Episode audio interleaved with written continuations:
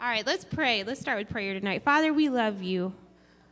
Lord, I pray that you would just be glorified, Father, that we would be able to enter into worship knowing that you are King of King and Lord of Lords, that you alone are worthy of our praise. We love you, Father. I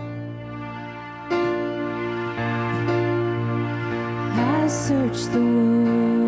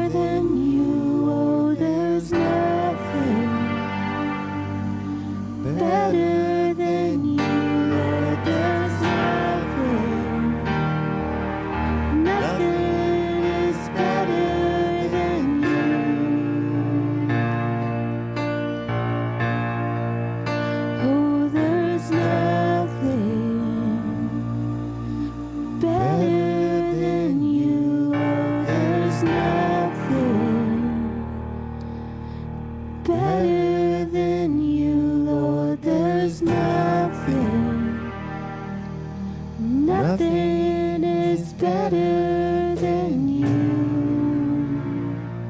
Hallelujah. I'm so thankful that we serve a God who makes a way when there is no way, who can part the seas and raise the dead to life. There is nothing he can't do.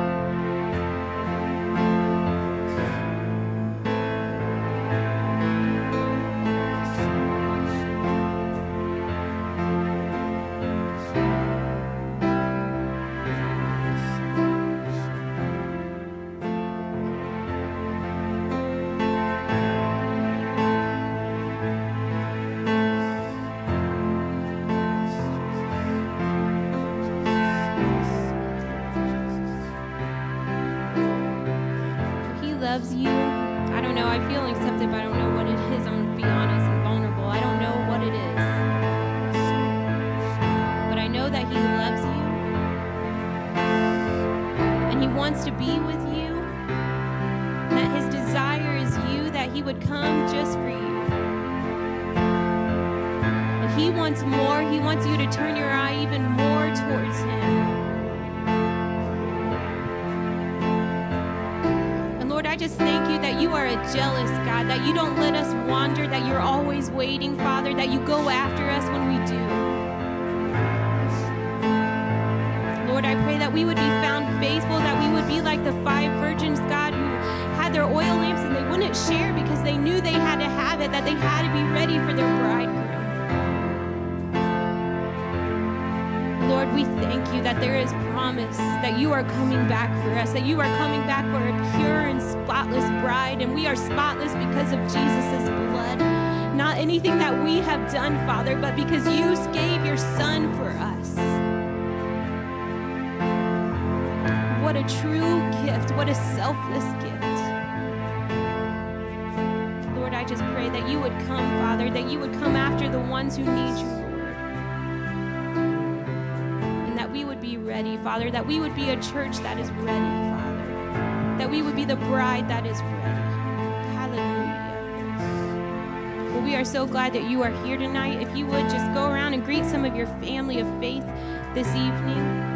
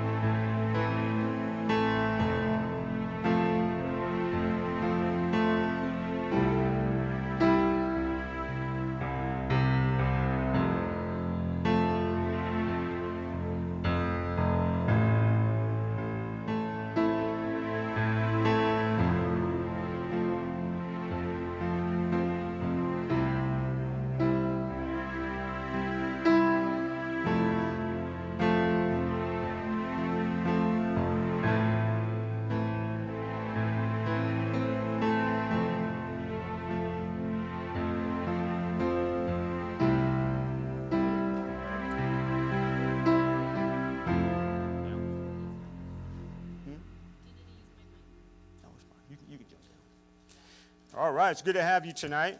Um, I'm going to do a couple quick announcements. Don't forget that this Friday night, I hope you're ready. Pat's ready. The first of our, the first night of our marriage nights is this Friday night from 7 to 9 p.m. I'm looking forward to it. Um, and, and, we're gonna we're gonna come together this Friday and the next Friday and strengthen our marriages. We're gonna we're gonna talk about it, work on it, and I believe God's gonna honor our time. So seven to nine Friday night, there is childcare provided. Uh, Tish, I think, is gonna throw a little some snacks together for us. Amen. Always got to have snacks, right? What fun would life be without snacks? No fun at all right? How many all agree? Amen. All right. So Friday night, 7 to 9 p.m. Um, uh, don't forget also, right now, we're in the, in the midst, the first, uh, this is what, Sunday, Monday, the fourth day of our challenge of reading the Sermon on the Mount every day for 21 days, Matthew chapter 5 through 7. If you forgot, you can start tomorrow and jump in, and, it's all the way through the 26th of this month. We're just challenging it to, to get that in our hearts. Uh, by the way, I love when I do this. I love to read it in different translations. Um, so if, if you don't know about this, on the interweb, the internet, um, there is. What's that? What'd you say? Don't date yourself. That's right. Um, there is a, there is a website called BibleGateway.com. It's all one word. How many know BibleGateway.com? Okay, well, what you can do if you want to read it in, in, different translations, just pop Matthew chapter 5 in there and pick whatever translation, hit it, brings it up, and, then just click through and read it. So eh, I'm just telling you that's a good study tool if you want to do that. So 21 days of Sermon on the Mount. Um, don't forget then also uh, we are building our kids' church team. So uh, we, we had a couple sign-ups. Let's keep them going. So if the Lord drops it on your heart to jump on our team, it's a one-time a month commitment, either a Sunday or a Wednesday of your choice. So we're looking to split apart our age groups downstairs and get a, a, bit of a nursery going and things like that. So, if you're interested in that, you can see Kenzie, she's not here tonight, uh, or see myself, or just sign up and we'll, we'll connect with you about that. And then uh, the kids' church team, by the way, kind of leading into this, the last Sunday of this month, the 27th, I believe, is the date. Uh, we're having a kids' church meeting right after church for about 30 minutes. We've got some updates, some new things, and we're just going to keep uh, making our kids' church team better. They do a phenomenal job, but we're, we're working to have the best kids' church that we can do. How many are parents and you're glad to have kids' church for your kids? Amen. So, um, by the way, pray, pray for our kids. That our, we don't look at our kids' church as a babysitting service. We're down there to help you raise them in the admonition of the Lord. Amen. And that's what they're doing down there. So um, pray for them. They do a wonderful job and, and all that stuff. So that's all the announcements. Uh, so if you have questions about Friday, you can see me. Um, Revelation chapter 1. So we're on our second week of the book of Revelation. Um, like, like I said last week, this is sort of a slow roll, uh, kind of unrolling of the book of Revelation. Last week, we spent uh, the night doing some foundational things about the book of Revelation. It will be the same case tonight. Next week, uh, we'll get into talking about the seven churches, and we'll actually start reading through what Revelation says to the seven churches, what the Spirit says to the churches, and, and that kind of thing. That's next Wednesday. Um, but I, I, think the goal that I have in mind for this series, and I've been, I've been putting this series together for a while now, it's, it's just something I've been uh, spending a bit of time on. My, my goal is to make it accessible to you. Because I think some people think about the book of Revelation, they think, oh my goodness, all the images and all the stuff it says, and I don't know really what it means. And so it's sort of this mysterious or if you're like me, I told you the story last week uh, at a kids camp that I was with. It was a, like a church revival week at a campsite. They showed this movie about the book of Revelation to the kids, you know, and it scared me to death. And I thought the Revelation's a scary thing, you know, because they're killing all these people, and heads are being chopped off, and uh, just, just all this stuff happening. Uh, so let's demystify the book of Revelation a bit. That's what we're doing over, we started last week. We'll probably be in this for five, maybe six weeks total. Um, so I, I, know I did get a question, I'll, I'll readdress it tonight. Somebody asked me maybe to clarify a little bit more the difference between foretelling and forthtelling as it pertains to prophecy and how that pertains to the book of Revelation. So uh, we'll get to that in a few moments. Um, by the way, anytime I'm, I'm teaching things and you're like, wait a minute, what? You are free to ask questions.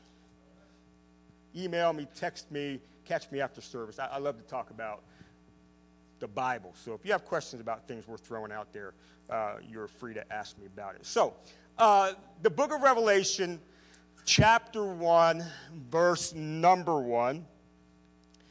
Uh, let's, just, let's just read down through verse 9. So the revelation of Jesus Christ, which God gave him to show his servants the things that must soon, everybody say soon, soon, soon take place. Okay, that's important. He made it known by sending his angel to his servant John. John is the author of the book of Revelation, and who bore witness to the word of God and the testimony of Jesus Christ, even to all that he saw. Blessed is the one who reads aloud the words of this prophecy, and blessed are those who hear and keep what is written in it, for the time is how close? It's near. Okay.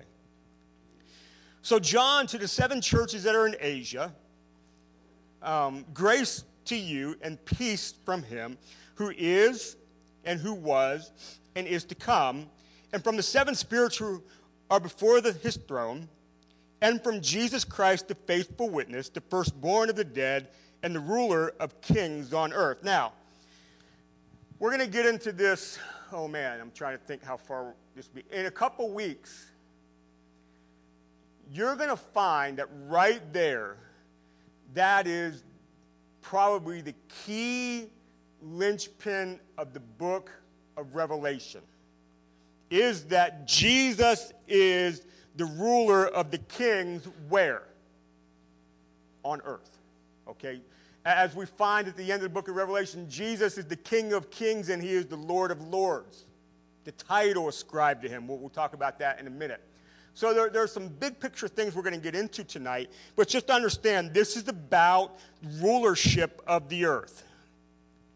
So to him who loves us and has freed us from our sins by his blood and made us a kingdom, priest to his God and to his Father, and to him be glory and dominion forever and ever. Amen.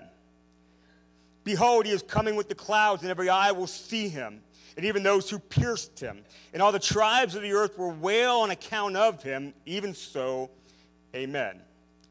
For I am the Alpha and the Omega, says the Lord God, who is and who was and who is to come, the Almighty. So, verse 9, and, and we'll stop after this. I, John, your brother and partner in the tribulation and the kingdom and the patient endurance that are in Jesus was on the island called Patmos on account of the word of God and the testimony of Jesus. Okay, so we laid some foundations last week, so let, us keep doing it today. Let's talk about the author of the book of Revelation. Obviously, the author, as we just saw, his name is John. Um, John was in this uh, letter that he transcribed, that, that it calls itself a book. He is a listener, he's an observer of things that he sees, and he's also a transcriber. He hears, he sees, and he writes it down. And whatever he saw and what he heard, he wrote down, and it is in the form of a letter that was sent and, and uh, uh, given to what are the seven churches that are listed and that we'll get into next week. Now, Nathan, you're running that back there. I don't know if, if you know I'm asking for stuff. Can you throw the map up there? There's just a map of seven churches of Asia. It's yellow. You see that? Down there at the bottom with uh, all the Revelation stuff. Okay. So, there are the seven churches that the book of Revelation was written to. In Asia, it's modern day Turkey. So, having said that, the seven churches were real, literal bodies of believers that were gathering together in the name of Jesus. They were literal churches. Just like we're gathering tonight, these churches met. And um, the thing about these churches, if you read up on them, they were all connected by very well worked Roman roads, and all of them were about two days' journey apart from each other. Okay? Um, now, now, to say this, we're going to talk about the churches in just a minute. Um, th- there is some teaching that the seven churches listed here represent seven church ages. If you want to get into that stuff, that's fine. But just know they are literal churches, they're not symbolic. They were literal people that literally gathered together in the name of Jesus under the teaching of leadership. Okay? So, the thing about the seven churches is that it goes to the authorship of John. There's question about who is John. Uh, There's, there's some that hold that John is John who wrote the Gospel of John, and also 1st, 2nd, and 3rd John. That's the same John, okay? There are those that, that don't believe in scholarship that's the same John. This is a whole different John. They call him John the Revelator. And it's possible that John was actually in the mantle and office of a prophet. And the reason that he wrote to the seven churches was because he was a traveling prophet that visited those churches. So when the letter was sent in his name to those churches, it would have came with prophetic authority from John because of his work with the churches. So different schools of thought. Again, th- these aren't hills to die on. It could be John of the Gospel of John, the writer of the Gospel of John, or it could be a whole other guy, John the Revelator, a prophet who was associated with the seven churches to which the letter was written. Okay, so just have that for information, do with it what you want. Now, but it says that he is on the island of Patmos, okay, and he was there on account of the word of God, of Jesus, right? Now, the island of Patmos in this time is pretty interesting. Was, was a little island that the Romans used as a place to kind of stick people that were troublemakers. You could get in trouble with the Roman government and sort of be exiled on the island of Patmos. So it's possible that John, who, who uh, received the revelation, transcribed it, and sent it to the seven churches to be read at the churches, was exiled on uh, the island of Patmos. He was in a little trouble for some reason. Now, as we're going to get into it over the, over the next two and three weeks, one of the big picture things about the book of Revelation is its end time critique of Rome. Okay, so when we're talking about foretelling and forthtelling, the forthtelling of the book has an in house critique of Rome in it. And we're, we're actually going to show you some of those things in the next few weeks. It's possible that John, in his message, was very critiquing of Rome, and he gets himself shoved on the island of Patmos. And actually, the book of Revelation, in a lot of ways, in its symbolism and its allegory, is a very thinly veiled uh, uh, critique of beast, false prophet, beast out of the land, and certainly the dragon, but beast and false prophet, the imperial cult, and all those different things we'll get into. That he actually, in his, in his work as a prophet, got himself in some trouble because in Rome there wasn't whole much for free speech. If you spoke out against the government and things of that nature, you found yourself in trouble. So the early Christians, and, and again, this is something we'll get into because it means something to the book of Revelation. Um, the times that they were being persecuted in Rome weren't because they believed in, in some religion and believed in some guy that raised from the dead and things like that. It wasn't a religious thing, it was political.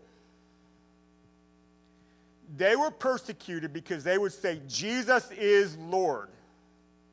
That means Caesar is not. So a proclamation, so, so in our context, whoever the president is, it could have been last president, this president, or the next one, we say Jesus is Lord and our president is not. Okay? So back then, because, and we'll talk about this with the imperial cult, the Caesars, after Julius Caesar, when you get to Caesar Augustus, they started to deify the emperor of Rome. And with that comes the imperial cult. So when you are you're declaring that Jesus is Lord and Caesar is not, you're basically saying, I am not worshiping the imperial cult, therefore you're in trouble. That's where persecution in church came from, or in the early church. And the book of Revelation means a lot to that, so we'll get into that. So, John, as it said in verse 9, he considers himself a brother and a partner of the seven churches with them in tribulation and in the kingdom. Amen. By the way, the dating of the book of Revelation, we, we said this last week, let me say it again. Roughly in the mid 90s AD. So, so if you want to put a rough estimate on Jesus, uh, in the early 30s, was crucified, rose from the dead, ascended into heaven. This, this, this, this letter, this, this prophecy, was, was penned about 60 years after the ascension of Jesus. So that kind of puts a time frame on it for you. Um, now, now, here's something very interesting, by the way. Um, the reason that, that there are those that don't believe that John of the Gospel, John uh, penned the book of Revelation, because in its original translations, as, as you know, the original letter goes, and how we have our books of the Bible is so there was an original letter that was sent, but we don't have any copy of any original letter or book of our Bible. You know that. What we have is copies of copies of copies of copies. And what they do is when they translate, they bring all these different sources together and, and they work what we have. But as far back as they can tell of the, the copying of this letter, the grammar is really rough.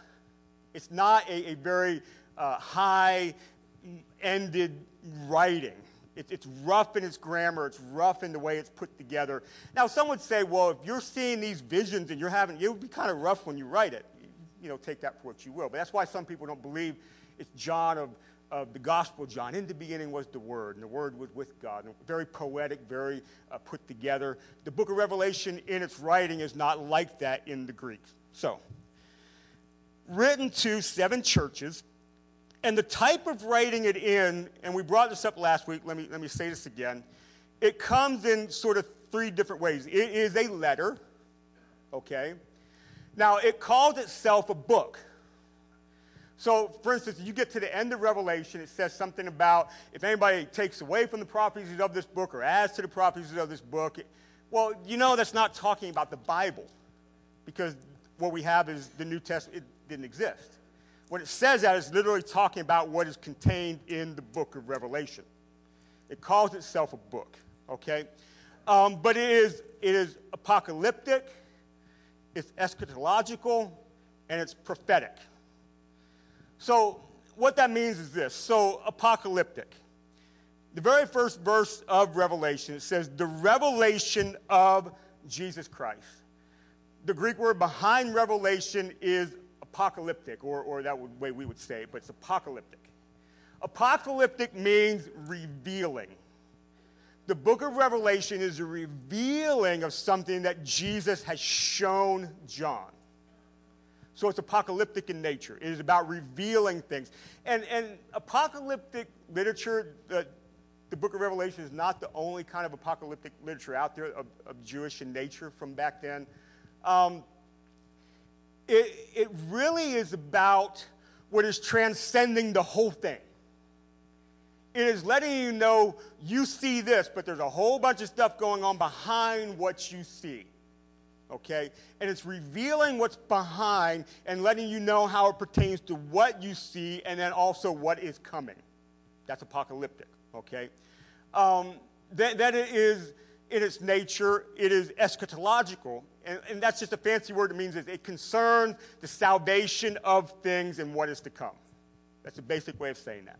As we know, you get to the end, you get to Revelation 19, 20, 21, and, and so forth.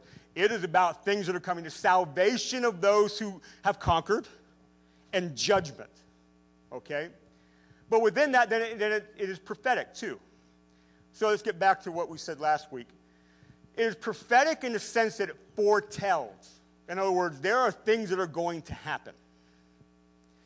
Now, let me bring up a point that we ended with last week what happens that, that turns into some bad usages of the book of Revelation. Remember, we talked about some interpretation issues last week? When we're trying to shove current events into it and try, when we try to force it to work, anything that ever happens globally, people say, oh, okay, wait a minute. Or anytime there's any kind of military maneuvering in the Middle East, everybody goes, whoa. Or whenever Russia does anything, everybody's like, whoa you know, because Russia, the king of the north, you know. And, and we start trying to fit it into the book. Remember, it's like a puzzle. If the piece fits, it does. If it doesn't, you're trying to jam the corner in, you're burgering up the piece, it doesn't fit, quit trying to jam it in there. Okay? So, but that means, though, you know, the Bible says in 1 John about the Antichrist, right? But it says the spirit of the Antichrist is already at work in the world. It has been and is. That means that there will always be foreshadowings and types of these things leading up to the actual events. So, again, this is an easy example. So, Hitler and the Holocaust, is that a foreshadowing of these kind of things? Yes. Is Hitler a type of Antichrist? Yes. Was he the? No. You see what I'm saying? Foreshadowing, types, right? So, so we're, we've seen in history all these foreshadows, these types that, that resemble, represent, but it's not quite here yet. So, as I said last week, people always ask me, Are we in the last days? I was, Well, yeah, sure. And, and they immediately think I'm being smart aleck. I'm not. Remember, the, the day of Pentecost was, was a fulfillment of the book of Joel which says, In the last days I will pour out my spirit. Peter said, This, this is what happened Acts 2. That's the fulfillment of it. We are in the last days and have been since Pentecost. But what they really want to know is are we in like the last? Are, are we like tribulation, book of Revelation, seven year? If the pieces fit, okay. If they don't, then no. That's easy. Okay? Um, but it is prophetic in that it does foretell. So there are things that are going to happen. But there's a forthtelling of the book that we're going to spend most of our time in. And forthtelling is, in the prophetic sense, a revealing, it's an exposing. It is calling people back to things that God had said. So the example we gave last week was so if, if you read through the prophets of the Old Testament, and John, the Revelator, whoever you think, if he's Gospel John or whatever, he, he is in the book of Revelation in the tradition of the Old Testament prophets. As a matter of fact, the book of Revelation draws the entire thing to an end. Because he, you see the imagery of the book, you see imagery like that in, in Daniel and other places of the Old Testament prophets all the things that the prophets were proclaiming and hoping for all get wrapped up in Revelation 19, 20, 21, and so forth. It gets all wrapped up. He is the tradition of the Old Testament prophets. He brings it all together in what he says. But just like the Old Testament prophets who would do things like, hey, Israel, the Lord said that we will worship him and him alone, but yet you're in idolatry. That's forthtelling. Has nothing to do, he's not foretelling anything. He's not saying this is going to happen. What he's saying is you are in sin and God is calling you back. That's forthtelling. So, uh, John the Baptist uh, was a prophet. John the Baptist said, Repent, for the kingdom of heaven is at hand, right? That's, that's forthtelling. He is calling a people back to God. So there's forthtelling of the book of Revelation. John the Baptist also looked at Jesus and said, Hey, the Lamb of God that takes away the sin of the world. That was forthtelling. It was a revealing. All the while, it had a, had a connotation of foretelling because lamb, sacrifice, cross, and so forth. You see the mixture of it? So, so the book of Revelation has both. I hope that maybe answered a little bit more. Um, we'll get into things about the, the seven churches uh, next week. What I want to do is I want to give you six big picture themes of the book of Revelation tonight.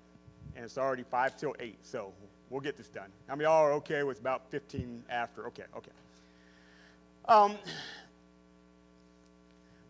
there are things in the book of Revelation that we can learn from and live in today without it being in the last, last days.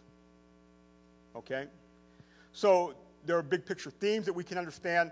There are things that are said to the seven churches, which we'll get into next week, that we can learn from. And then there's the forthtelling that we can live in now without, without it being the last of the last days. So if all we're doing with the book of Revelation is waiting for the foretelling, we're missing the big picture that the revelation is speaking to us. Okay?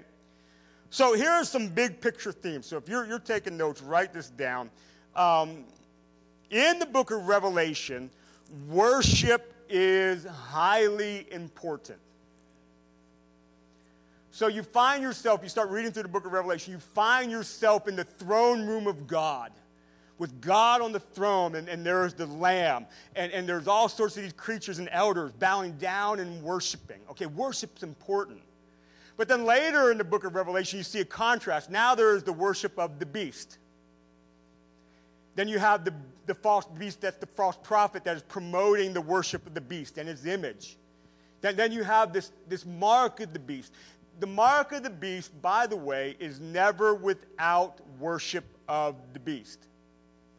Now, one thing that's very important about the book of Revelation. We said this last week. It takes on a life of its own. It's kind of floating. Okay, we got to bring it back into the canon of Scripture. And there are certain things that kind of float out of it on its own, doing its own thing, like the mark of the beast. We've got to put it back into the context of the revelation. So worship's important. So those who receive the mark are also those who are worshiping this beast, the beast that comes out of the sea. And we'll explain more about that in a couple weeks. But then, but then there's judgment. And we come back to the last things where there's a, a, new Jerusalem coming down out of heaven, and there's no temple because now the temple is, is God and the Lamb together, and they are the light, and, and, and worship is resuming in a proper way. All through the book of Revelation is, is, is threaded together this idea of right and proper worship. Overcoming is not being seduced into worship of idolatry. Okay? So that's a big picture theme. Um, another big picture theme. So we're going to jump around in some, some verses here in the book of Revelation. So go to Revelation chapter 13, verse number 10.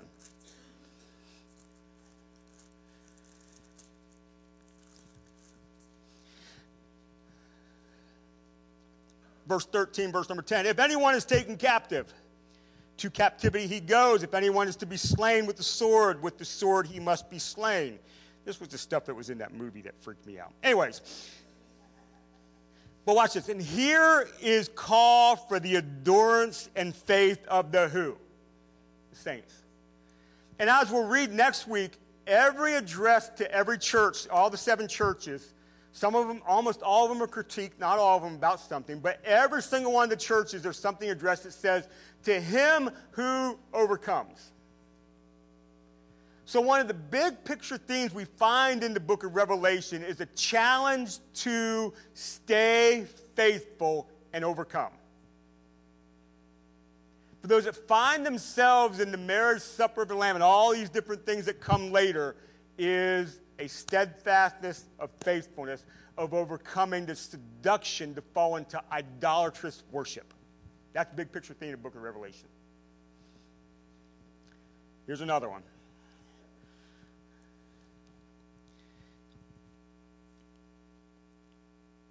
Now, go, go back to chapter 1 and verse number 5.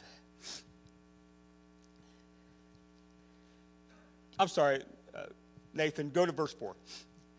So, John to the seven churches that are in, in Asia, grace to you and peace from him who is and who was and who is to come. That, that very specifically is talking about God the Father. Okay? And from the seven spirits who are before the throne. Now, the number seven in the book of Revelation is big. You got seven churches, you got seven seals, you got seven trumpets, you got seven bowls. Eh, seven is all through the book of Revelation. The seven spirits most likely is representative right here of the Holy Spirit because seven means completeness and wholeness. Because what you're getting here is a picture of the Trinity. So you got God who, who uh, is and was and is to come, the seven spirits who are before the throne, and from Jesus Christ, the third of the Trinity, the faithful witness, the firstborn of the dead, and ruler of the kings of the earth. So we have finding in the, in the book of Revelation over and over again is a high Christology of Jesus. Jesus is constantly affirmed in the book of Revelation over and over and over again.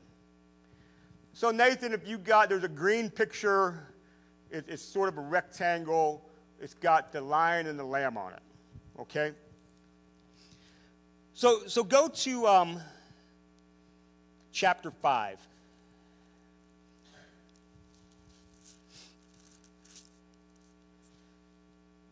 And, we'll just start in verse number 1. Got that up there? So leave that up there while I read this verse. So then I saw in the right hand of him who was seated on the throne a scroll written, and within it on the back sealed with seven seals. And I saw a mighty angel proclaiming with a loud voice, Who is worthy to open the scroll and break the seals? And watch this. And no one in heaven, or on earth, or under the earth was able to open the scroll or to look into it.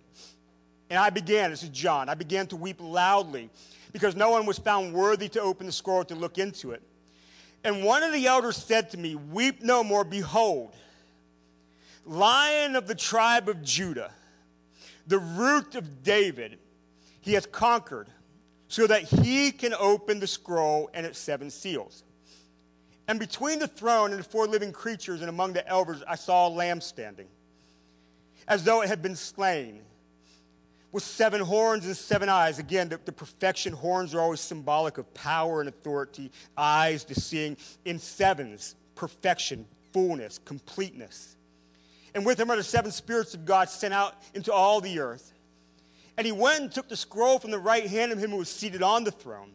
And when he had taken the scroll, the four living creatures and 24 elders fell down before the Lamb, each holding a harp and golden bowls full of incense, which are the prayers of the saints and they sang a new song. And we've been talking about a new song a lot here.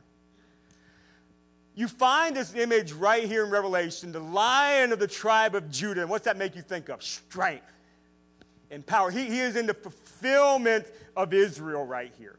As a matter of fact, it says about the, the root of David there's this messianic fulfillment that John draws into to let the hearers know that Jesus is the fulfillment of the law and the prophets and what we find in the stories of the Old Testament. He's bringing completeness to the whole thing right here.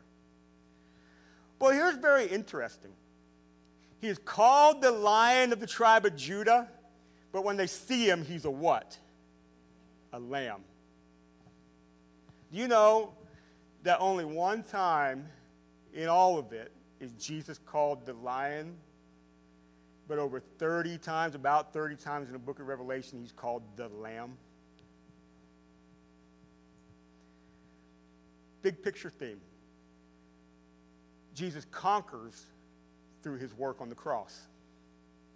That work on the cross and what it means is not erased in the book of Revelation because you got all this crazy stuff happening. It is the victory that has won the day that is going to win the day. Okay? So, the lion of the tribe of Judah, the lamb, we find the lamb all through the book of Revelation. Who is the only one that could open the scroll to usher in these end time things? Him. Jesus, again, he's elevated. Christology is high. He's elevated to high authority in the book of Revelation. You're going to find if you read it, and, and I won't get into all the places you see this, that there are times in the book of Revelation where God is described who was and is and is to come, although they switched the order up. And also, God is described the Alpha and the Omega. But then, also in the same book of Revelation, those things are, are said of Jesus too was, is, is to come, Alpha and Omega. John, in the Revelation, he is constantly bringing Jesus up to the place of deity. He is one with God. It's a high Christology of Jesus. He's the only one that's able, to open the scrolls. He, he is in a place of, and as we'll see in a minute, the one who comes back, he's riding on the horse with, with the, the sword to judge the nations. I mean, he is, he's in a high place of prominence. Jesus is the key to the entire thing, big picture thing in the book of Revelation. How many y'all are saved? You've been sealed, and we'll talk about the parodies of the book of Revelation sometime. How many y'all have been sealed with the Holy Spirit? You've been marked. Parody of what? Mark of the beast. You've been sealed. And the king who did the work so you can be sealed is with you. And he will make sure that you overcome. See, see, that's why the book of Revelation should not scare you, shouldn't worry you. It's not a fearful thing, it's exposing the darkness of the unholy trinity beast, false prophet, and the dragon behind it all. It's exposing it, it's a foretell- foretelling. It's letting you know what's going on. Okay? So, do some more things here. Let's, let's see. Uh, you find in the book of Revelation, we won't go into all this about Jesus, places where he's described to be in all authority. You see that in, in chapter 5 a lot, where we just were. Chapter 7 does that. Uh, by the way, in chapter 7, those describing authority to Jesus have palm branches. Where does that take you to in your mind? Triumphal entry. Jesus coming into Jerusalem to be crowned king, but on the cross. The lamb that was slain is still being described the same authority in the book of Revelation. Uh, with, with, God, uh, let's see, uh, verse 21. Go to chapter 21, verse 22. Chapter 21. I'm, not, I'm trying not to rush through this, but there's a lot to say. Revelation chapter 21 and verse 22. I saw no temple in the city, for its temple is the Lord God, the Almighty, and the Lamb. And the city has no need of sun or moon to shine on it, for the glory of God gives its light, and its lamp is the Lamb, and so forth. So again, he's equated with God, as at the end of all things, they together are our source and what we need in our place of worship, this, this temple. Uh, let's go to, uh, let's see. Uh, let's go to 19.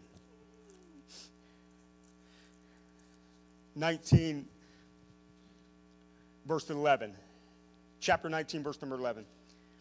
Then I saw heaven opened, and behold, a white horse. And the one sitting on it is, is called faithful and true. And his righteousness he judges and makes war. His eyes are, are like the flame of fire, on his head are many diadems and he has a name written that no one knows but himself. He's clothed in a robe dipped in blood, and in the name by which he is called is the Word of God. And the armies of heaven, arrayed in fine linen, white and pure, were following him on a white horse. And from his mouth comes a sharp sword which he will strike down the nations, and he will rule them with a rod of iron. And he will tread the winepress of his fury of the wrath of God the Almighty.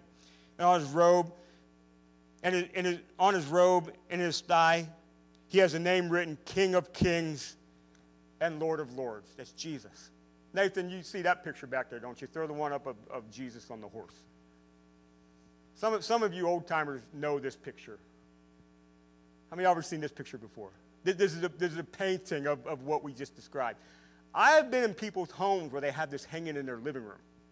I'm just like, wow, okay, that's, you, you're going to make sure you stay clear with this looking at you all day long. This is the image of, of Jesus returning. And with the, the, the sword, you know, I, I, think, again, symbolic, there's a lot of symbolic things happening. How does Jesus judge and, and conquer? With what? The sword that comes from his mouth. So when Jesus comes, he literally has this big giant sword and he's going,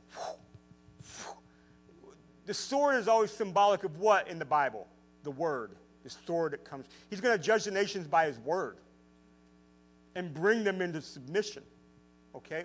So Jesus is the one who is going to come and judge, and he's going to set things right. Amen. Let's see what else here. Okay, so we'll just we'll just stop there. Some other different things, but stop there about Jesus. So the, the book of Revelation, the Christology is high the revelation of Jesus, again, is confirming of himself, putting Jesus on par with God in case they're, they're messed up in their theology. Okay? That he is the lamb that was slain, and through that act, we too will rise with him. Another big picture theme in the book of Revelation is chapter 18, verse number 1. Babylon is fallen. Let's, let's look at Revelation 18, verse number 1. After this, I saw an angel coming down from heaven, having great authority, and the earth was made bright with his glory. And he called out in a mighty voice, Fallen, fallen is Babylon the Great. She has become a dwelling place for demons and a haunt for every unclean spirit, a haunt for every unclean bird, and a haunt for every unclean, detestable beast. For all the nations have drunk the wine of her passion, of her sexual immorality, and the kings of the earth have committed immorality with her, and the merchants of the earth have grown rich from the power of her luxurious living, and so forth. So fallen is Babylon the Great, and this is big picture that the, that the systems of our world are going to be judged.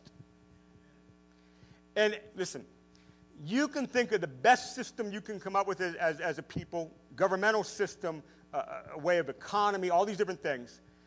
They all will fall short of God and they all, all of them will be judged. Now, this is one of those things that, that started to happen in timepiece. So when we talk about who Babylon the Great is, according to their context of their time, Rome. How many know that Rome eventually fell? The, the, great, the great nation of Rome, that for over 500 years was the greatest nation of this world. You think, how old is America? Not even 300? Rome, Rome 500 years ruled the world and Rome fell. Judgment. But it's also then symbolic for things to come because all the systems of the world will be judged and they will be found lacking.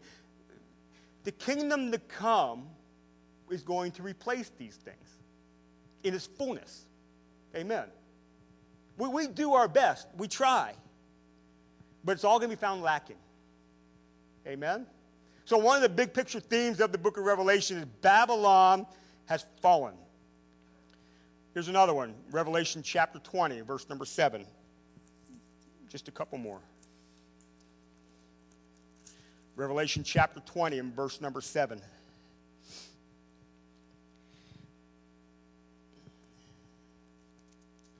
Well, how about this? Let's. Uh,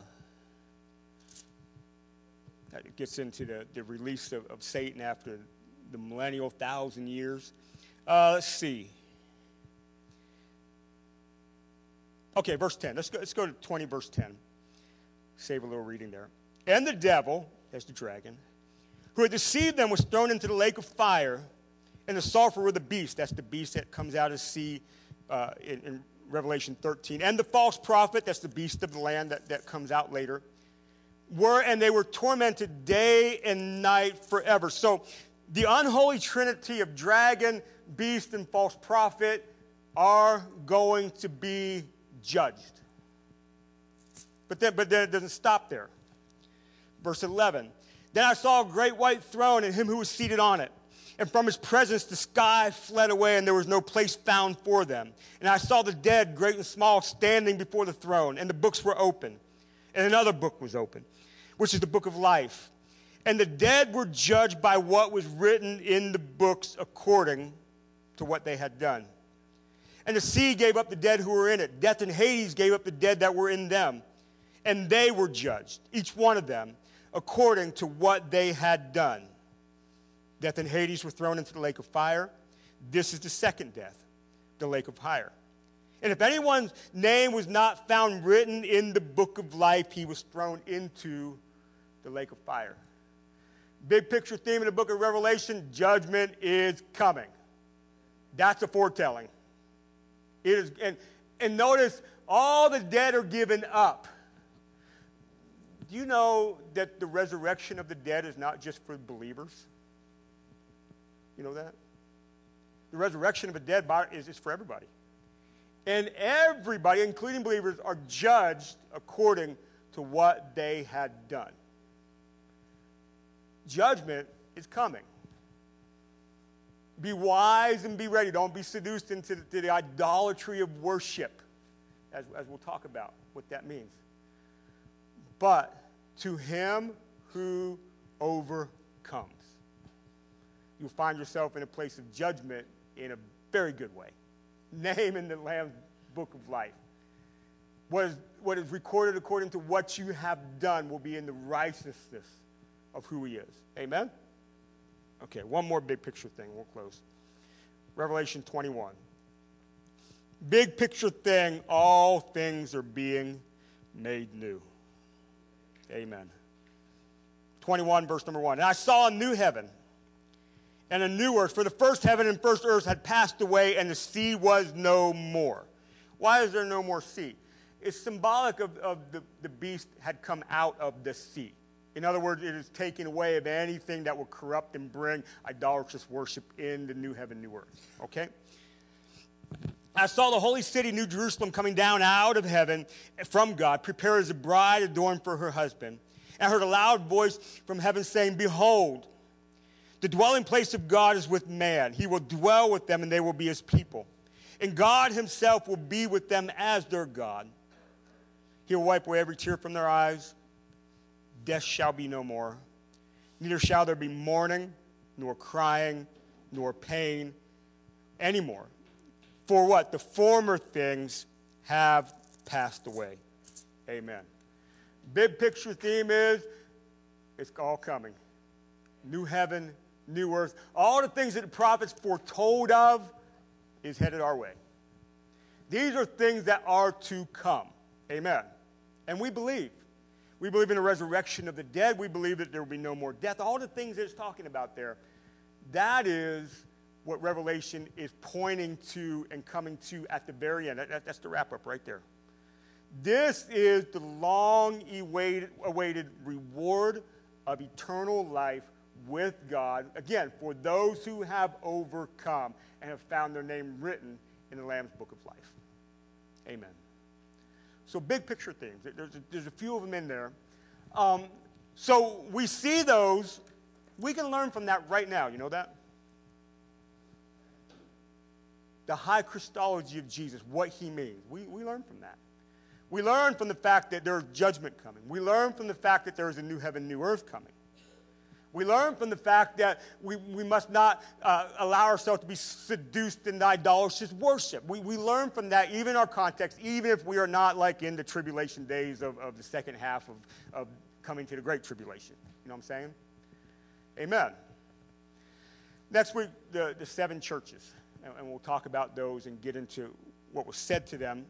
So, what, what happened was this letter was sent by a messenger, and let's say we're the Church of Philadelphia. I picked that because I'm an Eagles fan. But, anyways, um, it's not the same Philadelphia, I know. Relax, relax. I, I would have this, this, this letter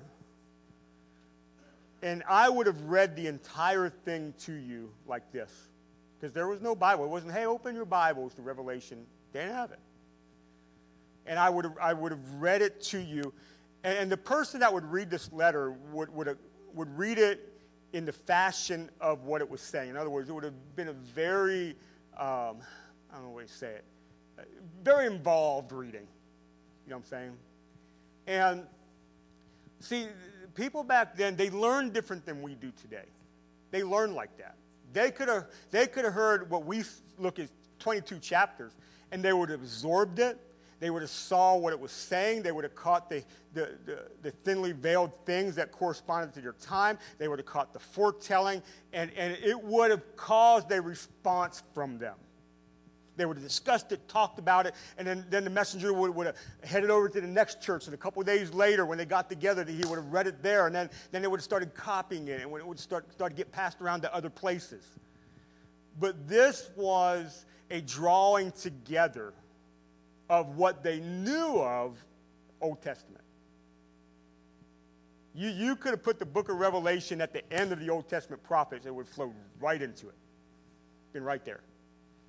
Because it drew in that tradition. And drew, it, it's, it's kind of like putting, putting the bow on top of the box.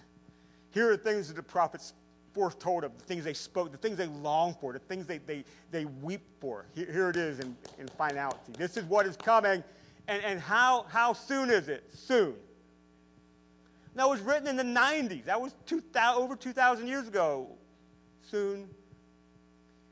It, it, is, it is an open prophecy from the time it was transcribed. It meant something to every person that heard it in their time, but constantly drawing you to what is to come. Amen? So it's open to us. We'll be responsible with it. Amen? But it means something. So we'll continue on this next week. I wish I could do it all in one thing and be done, but it takes a while to get through some of this stuff. Okay? So, got questions about that? You can ask me afterwards or whatnot, but we'll keep rolling with it next Wednesday. All good? All right, let's pray. Lord, we thank you. Just another time of getting into your word and talking about it and, and, and discovering and learning together, Lord. And I just pray, Lord, that, that no matter where we stand in history, according to these events, that everybody here simply has a peace in their heart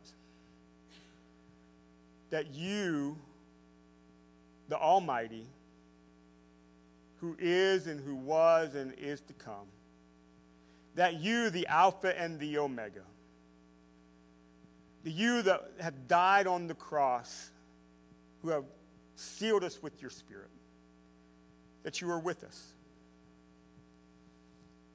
And we have a sense of peace in our heart that that does not change no matter what is changing around us.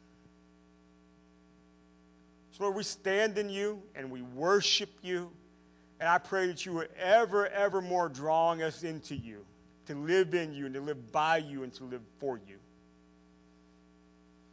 So, so as in the book of Revelation, the two witnesses that go forth into this world, into this working of, of what's happening with, with the beast and a false prophet and the dragon behind it all, that we will be witnesses in such the same way, calling people back to you to come out of being separated from you in idolatrous worship. To worship the one true God who will come to judge the living and the dead.